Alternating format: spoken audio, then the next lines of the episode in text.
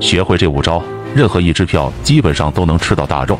这条视频内容非常干，因为如果你连最基本的高抛低吸的精髓都不知道，那你在股市当中根本不可能挣钱。那么高抛低吸的精髓是什么呢？下面的内容都是游资大神的干货，知道的人很少，一定要记好。点赞收藏，直接公布答案。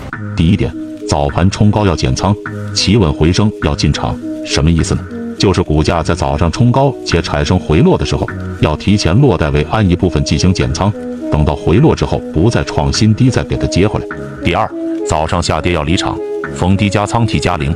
如果说开盘直接往下走，要及时离场，然后底部形成企稳的时候，才稳均价线，再及时的接回来，进行日内 T 加零的操作。第三，早上低开要加仓，放量下跌要减仓。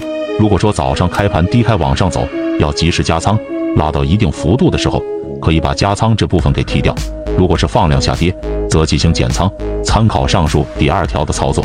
第四，早上封板打开要减仓，也就是早上冲到板上但没有封住，开板了，那一定要减仓一部分。如果说你看好这支票，等到企稳的时候可以再接回来。最后第五点，也是最重要的一个点。就是下午大涨要减仓，下午大跌要观望。主力又多，一般是在尾盘进行。如果尾盘突然进行大幅拉升，那么主力又多的嫌疑是非常大的，可以适当减掉部分仓位。反之，如果说尾盘大跌，当天没有明显的利空消息，说明主力大概率在洗盘。这个时候大家可以先观望，再决定接下来怎么操作。想学习更多一线游资大神与陆心法干货，已整理到主页橱窗。